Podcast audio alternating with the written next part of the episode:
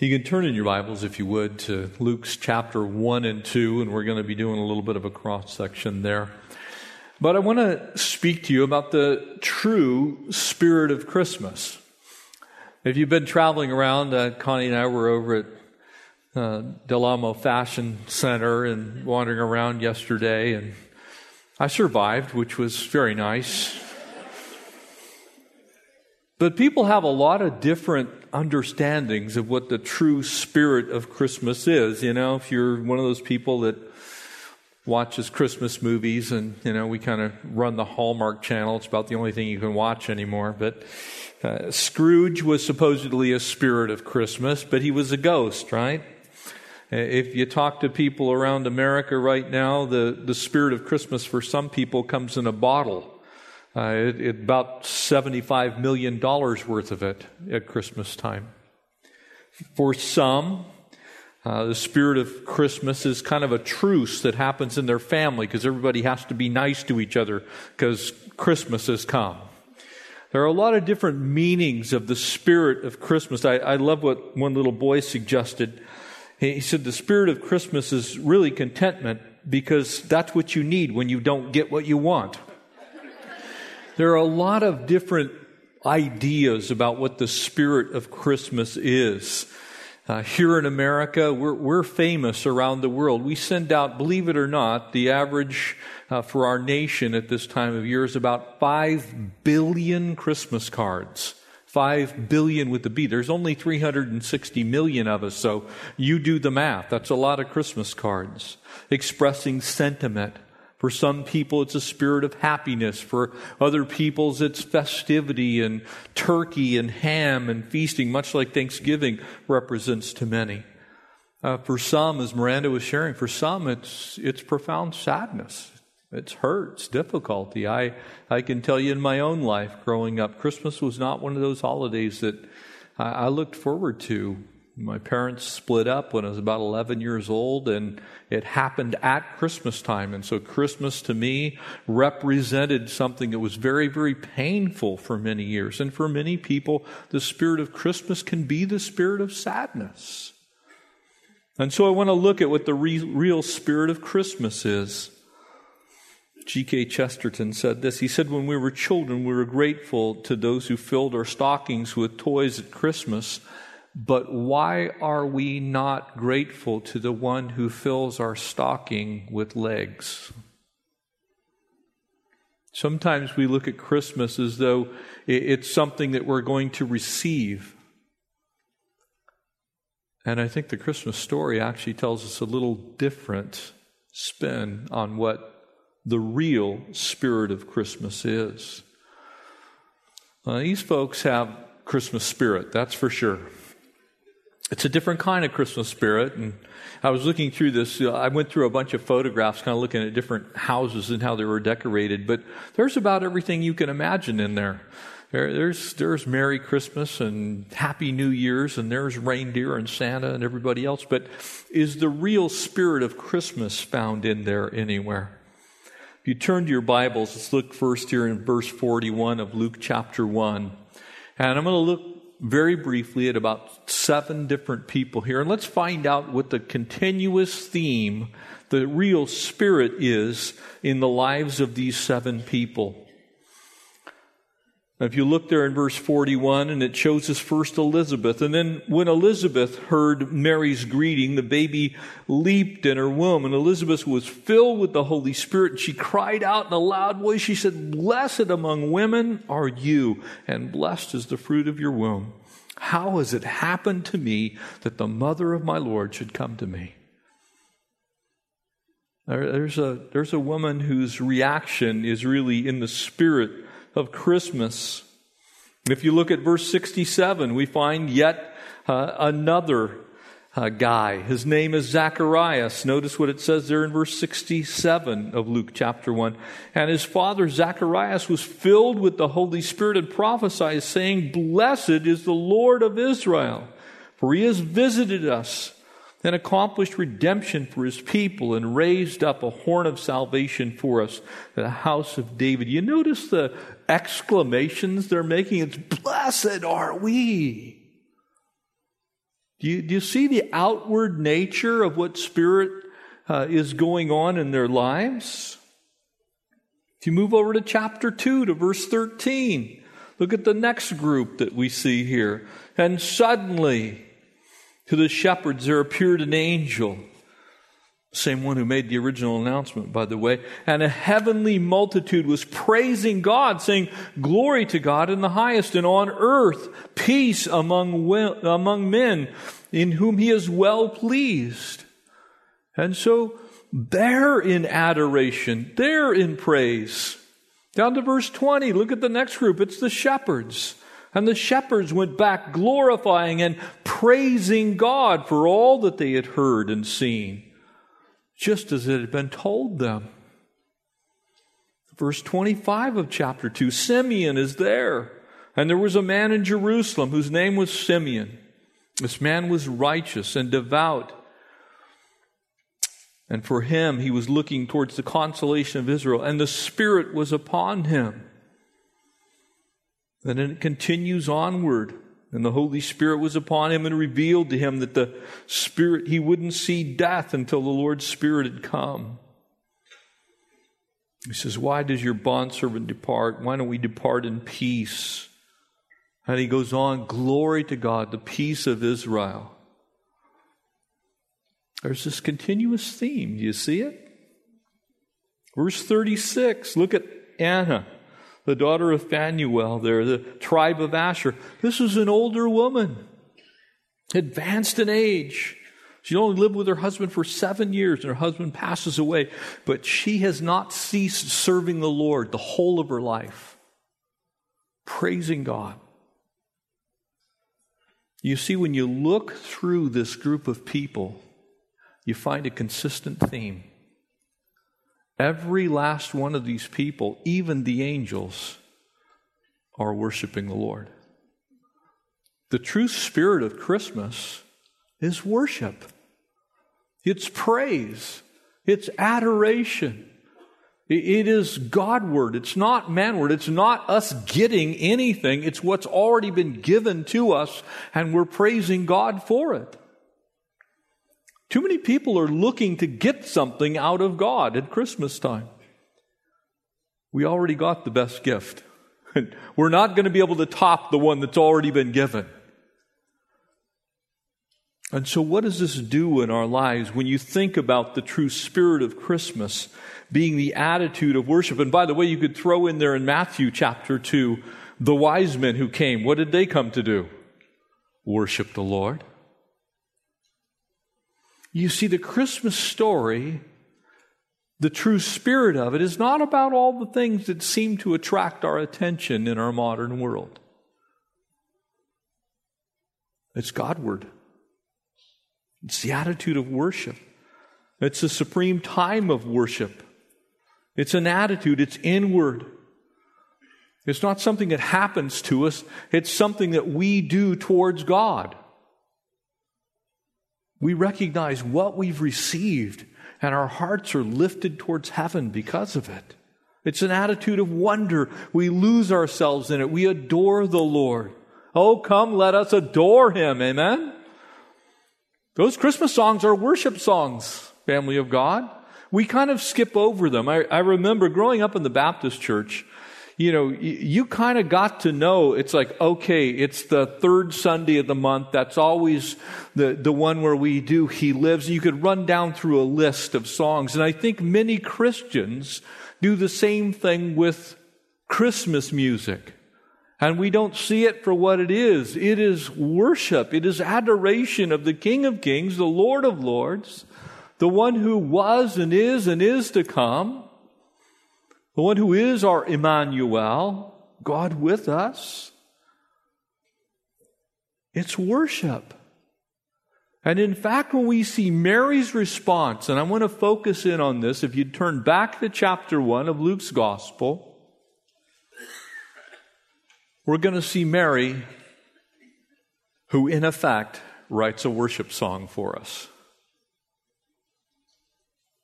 Beautiful passage and if we could put it to words, I, am not sure you can put this passage to words. or to music, but I, I believe that someone should try. Mary, don't you know, comes along in kind of that vein. But notice what it says, verse 47. My spirit has rejoiced in God, my Savior, for he has regard for the humble state of his bondslave. Do you see anything in there that Mary's looking towards something she's going to receive? Now she's focused outward. For behold, from this time on, all generations will count me as blessed. Count her as blessed. She is blessed. We are blessed. We are the redeemed of the Lord. As I was driving in a couple hours ago, heading towards the church, and I'm I'm watching kind of the traffic flowing back towards you know, towards Hawthorne, towards the mall, you know, you can kind of, did you notice the looks on people's faces today? Those ones who are still trying to figure out, you know, those last minute gifts. And again, I'm not knocking anyone's shopping habits. I'm simply saying there's not a lot of joy looking at those faces. There wasn't a lot of adoration that I was seeing there. It was more like that scowl, like, I hope no one gets in my way.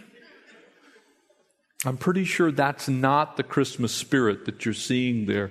Look at what's going on in Mary's life. For the mighty one has done great things for me, and holy is his name. It's outward, it's back towards the Lord. She's not going, God, give me something else. It's you've already given me the greatest gift. And his mercy is upon generation after generation towards those who fear him. For he has done mighty deeds with his arm. He has scattered those who are proud in the thoughts of their hearts. He has brought down the rulers from their th- thrones. He has exalted those who are humble. He has filled the hungry with good things, and he sent away the rich empty handed, and he has given help to Israel, his servant in remembrance of his mercy, and he spoke to our fathers, to Abraham, to his offspring forever. It's just this incredible worship song. She's praising God. See, God has done these things. You see, as you look at this incredible passage of Scripture, I want you to see just four things. Four things that you can take with you from here back to your home, back to your Christmas celebrations. Four things that I believe transcend what have become uh, our, our understanding sometimes of Christmas. And look, I, I, love Christmas traditions. I really do. I, I, think it's just a wonderful time for family. And so please don't be dismayed. Maybe your Christmas celebration doesn't look quite like someone else's. That's not the point. These things have nothing to do with our own individual ways that we celebrate and how that's distinct maybe from your next door neighbor. I was, I was driving earlier this week and I went down a street and it was in the middle of the day and I'm looking at all these houses that are completely covered with Christmas lights and you can kind of see what it would look like at night and I'm thinking to myself, you know, this is a wonderful thing. Many of them were proclaiming Jesus. But during the day is kind of the truth, isn't it? All the lights and stuff aren't on. You know, sometimes we paint things up really well only to have what's underneath them not really be as joyful as we paint it. And I want you to see four attitudes, four things about Mary's worship. The first of which was the, the worship of Jesus, the worship of our Savior, the worship of Emmanuel is first internal. Your worship, my worship, this time of year has nothing to do with what we're going to get. It has nothing to do with the way we're going to celebrate. It has everything to do with your heart and mine. Where we are with the Lord. Notice it says there, my soul exalts the Lord. It magnifies the Lord. It is an internal thing that's already happened with Mary. It's not something that's coming to her, it's something that's already come. There's joy in her heart. Her Christmas celebration is internal, which places it out of the realm uh, of, of the world being able to destroy it and beat it down. And the words that are used here in the original language, spirit, and the way it's phrased here, it, it, it's talking about more than just our minds. It's our will is engaged, our, our emotions are engaged, the very depth of our soul, our being is engaged in worshiping the Lord. I want to challenge you to look, to look at the Christmas songs that we sing as worship songs. Oh, come, let us adore him. He was born the king of angels. He's over the angels. Still the babe in the manger, but the absolute Lord of heaven and earth. You see, it's a deep thing. And what happens in Mary's life should happen in our lives. As, as this word exalts is used, it's tough to translate it actually into English. And it really doesn't translate well into a single word. But maybe I can help you. It's very much, I don't know how many of you have been to a, an orchestra. And especially before the orchestra begins to play, usually an hour or so at least, they will begin to warm up. And as they're warming up, everybody is getting their instrument in tune and, and they're, they're joining together. And it sounds absolutely hideous. It's like, it's, it's just all over the map. They're warming up their fingers, they're warming up their strings, they're warming up their woodwind instruments, they're warming, warming up the brass section. They're getting everything warm. They're even over there on the timpanis kind of playing around and doing whatever. And you listen to it, and it's like, oh my goodness, that is awful. And then all of a sudden the conductor steps to the platform. And with one downbeat, the entire orchestra is brought together and they begin to get on a single page, and that page is one single place on the piece. And all of a sudden, the beauty of the whole orchestra comes together. That's what's happening with Mary. Everything about her has come together to worship the Lord every element of her inner self, all of those things that she is, her emotions, her heart, her mind, her gifts, her body, physically, mentally, emotionally, spiritually, all come together at that one place of worshiping the Lord. And that music pours out of her heart back to God. It's deeply internal.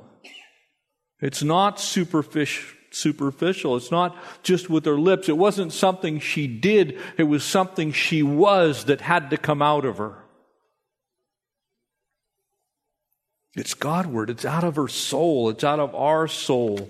It's not about coming to church. It doesn't have to happen here. Praise God that it can happen here.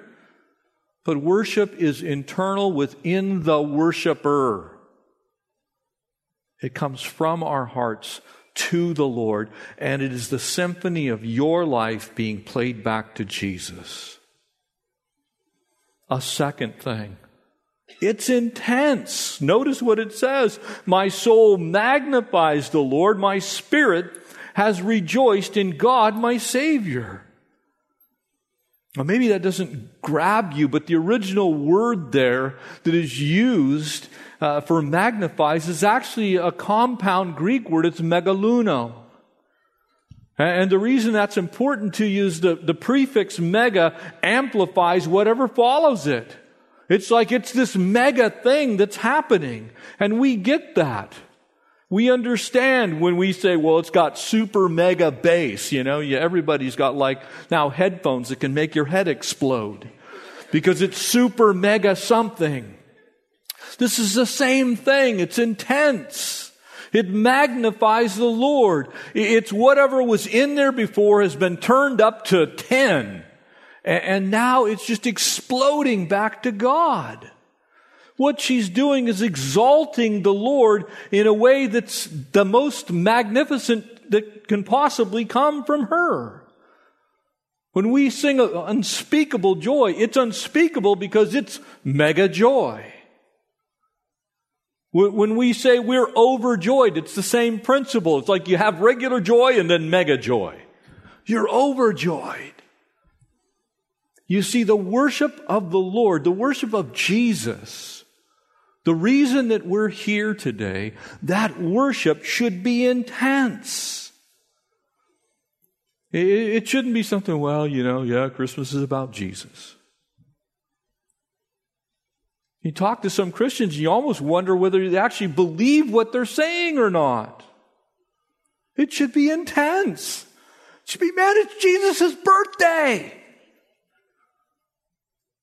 Christ came to this earth. It captured her mind. It transferred to her emotions. And then it just simply erupted with intensity. She couldn't hold it in. It got to her head, went to her heart, and she's like, man, I have to praise the Lord. It's not about coming to church and, oh, well, we're going to sing. No, it's something that's inside that can't wait to explode to outside.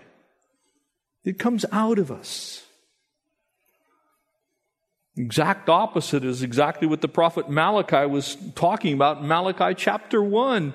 Basically, he was saying to the children of Israel, Look, you, you bring me your nearly dead animal for a sacrifice. I want your best. Give me everything that you have.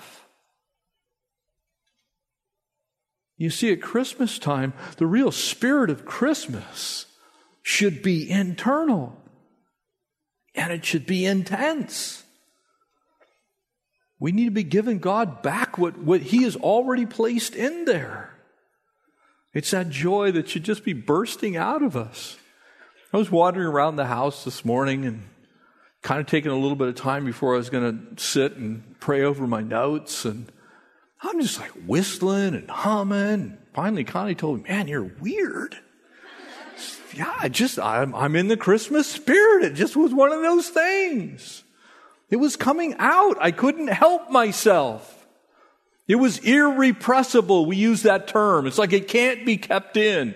No matter what you would do, I'm hum, I, I'm gonna hum Chris. You tell me I can't whistle, I'm gonna hum.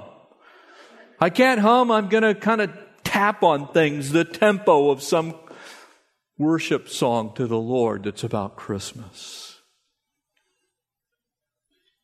The third thing, the worship of Jesus, the worship that we ought to have at Christmas time is habitual. My soul, do you see it? My soul exalts the Lord, Mary said. It wasn't just her mind. It wasn't because it was December 25th. It didn't just come up on the calendar. It was habit because it was in her. She couldn't forget about it. How many of you have ever forgot your own birthday? Anybody over 60, keep your hand down. no, you don't forget your own birthday. Why is that? You know when you were born. You see, we should have the habit of worshiping Jesus. True worship becomes a way of life. If you love the Lord, it comes out of you internally, it comes intensely, and it's also habitual. You, you can't stop from doing it. Why is that? Let me give you some ideas. Because He never changes. He is the same yesterday, today, and forever. Christ isn't going to fail you. Salvation isn't all of a sudden going to be about works next week. It is something that's habitual because we have been saved by grace through faith. Amen? And so we worship the King of Kings and the Lord of Lords, it can't be altered, so it should be intense, but it should also be habitual because you know what? That gift that you were given is always going to be there for you. So it should be a habit in your life. You know, some people are more habitual about picking up Starbucks than they are worshiping Jesus. You know what I'm saying? It's like you be driving down the road and instead of singing worship songs, you go, man, you got your phone on and you're like, you're tracking all the Starbucks locations. Oh, that one's only three blocks away. You ought to be tracking where Christ is in your life. It ought to become such a habit that you worship Jesus that every day of the year you're wandering around. People think you are weird. What are you singing about? What's that song? What's in your heart? Why are you like that? Because my King has saved me. It should be a habit in us. And if it is a habit, here's what it doesn't ebb and flow. Now, look, y'all, y'all know I, I love sports. I love playing sports. I love watching sports. I, I'm, well, an addict. but you know what? I don't love sports like I love Jesus. Now, sometimes when your team is doing what my team is doing right now, which is winning and then losing, and what are our Rams doing? They're just losing. It's like your, your, your love for the team kind of ebbs and flows a little bit, right? It's like one day you're like, oh man, they are awesome. And the next day it's like, oh, why do we watch this stuff? If you really love Jesus, then it's such a deep habit that whether your life currently is on that winning streak or they're on that little losing streak or there's something going on. You see, if you really are habitual in worshiping the Lord, then it's not going to ebb and flow. It's not just going to be Sunday morning that you worship Jesus. It's not just going to be Thursday nights that you worship Jesus. It's not going to be only when you're sitting in front of your Bible that you worship Jesus. You're going to be worshiping Jesus all the time. Amen? And I would pray that we would do that. It just is. It is who we are. And so not only is it internal and not only is it intense and not only is it habitual, look at the fourth and the final thing. It's humble. Mary says about herself, how could he regard this humble handmaiden? There was nothing about Mary that caused God to pick her. That was God's sovereign action. She wasn't the best of the best. Sometimes we put more on poor Mary than I'm sure she wants. You know, if this happened today, here's what would have happened. Hashtag, I'm mother of God. You know what I'm saying? My son is the risen Lord. There'd be a little bumper sticker. My kid is God. That's what would happen in our world today. Look, the worship of Jesus is humble. Mary herself did not even regard her estate. She said, There's nothing about me. God has graced me to be the mother of Jesus, God's own son. And frankly, even our, even our smallest successes we kind of brag about as human beings, don't we? That's pretty crazy. I think it's one of the problems we struggle with in our culture. We give trophies for everything now. I got up today. Yay, trophy. no, oh, Mary humbly worshiped her Lord. Christ was her Lord. She didn't view herself as the queen of heaven. She didn't view herself as having any part in redemption. From her perspective, she was a humble handmaiden that God graced. Our worship ought to be like that. God, I don't deserve anything you give me. I shouldn't even be able to know you, but because of grace through faith, I can. You know, sometimes we almost act like God owes us salvation. He doesn't owe us anything. He didn't owe us Jesus. That's why we should worship Him humbly. There's nothing for us to text, there's nothing for us to tweet, except Christ came. Those wise men were right in coming. You think about Mary, she, there's nothing in, she doesn't even take notice of her own self, much less want anybody else to notice. She's asking questions. How could God have even noticed her? Why would God be pleased with her?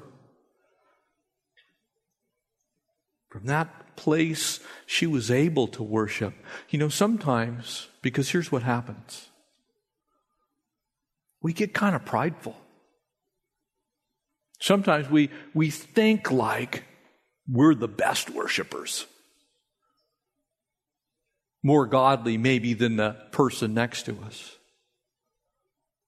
Brothers and sisters, in us dwells no good thing. And everything that God has given us has been an act of His amazing grace, His incredible love, the purity of who He is and not the goodness of who we are. Mary wasn't exalted above all other women in the sense that we like to think it. She was exalted in that she was being graced with more grace than any other woman on earth. She was given a, a, a, beauty that no one else would ever know. It wasn't that she was more worthy, she got heaped on by God's grace. It's, it's that inner work that happens with us, happens to us. You see, there was nothing to take credit for. So when you think about all those things, what's the true spirit of worship? It's Christmas. What's the true spirit of Christmas? It's worship. Those two things go together. When we sing our Christmas carols, you know, maybe you're like me, you kind of go through that list in your mind, you have your favorites. What child is this? Bring him incense, gold, myrrh, a peasant king. Think through those things. Hark the herald angels sing, Amen. But you see, it ought to be internal. It ought to be intense. It should be habitual. And it very definitely should be humble. It should bring us to our knees. And I pray for you for your Christmas. You see, if you worship the Lord like this, it takes care of all the things that we struggle with at Christmas. You see, you can do every bit of that with no tree, no presents, no money. You could do it with no home. That's the first Christmas story, isn't it? Mary and Joseph aren't even at their own place, which wasn't much anyway. They're in a manger. The whole story begs us to worship the Lord. John Francis Wade, who, who wrote Come Let, Come Let Us Adore Him, it was a worship song. It was never intended to be a Christmas song. It was a worship song. He was just simply writing about the Christmas story.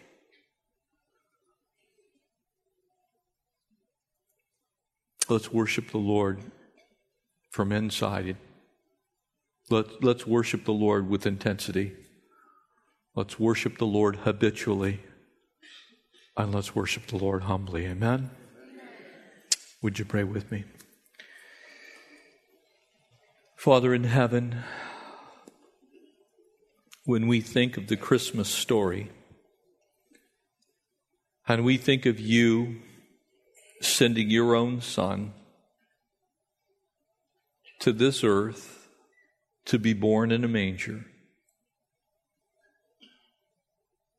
to live out his life in the dusty streets of a, a little hamlet nestled in a little valley above the Sea of Galilee called Nazareth. Adina's parents would wander back and forth frequently to Jerusalem. When we think about what you did for us to bring us the grace that we now live in, but we should be worshipers. And so, Father, we thank you that there was nothing about this whole story that the world would have held dear. The world looked at this and almost scoffed. But because of the way you came, Jesus, every last person on this earth can relate to you. All of us are recipients of that same grace, Lord. There's not a special grace for the wealthy and a different kind of grace for the poor. There's not a special grace for those who live in affluence and a different one for those who have a home someplace that no one wants. Or the grace of the cross, the worship that we should have comes from within us, and it flows back towards you, our Father of lights, who's in heaven. Jesus, you're our Savior, our Lord, our King, and we do worship you. And so, God, as we spend this next couple of days, just celebrating the most wonderful time of the year. Lord, it is a time of worship. And we pray that we would have that incredible internal sense of it, that intensity that comes from the life that's been given to us by grace. Pray that you would cause us to do it habitually, not just at Christmas time. And Lord, that you would make it humble. God, we humbly honor you, Jesus, as our King our Lord, our Savior. We bless your holy name. And all God's people said, Amen. Amen. Would you stand?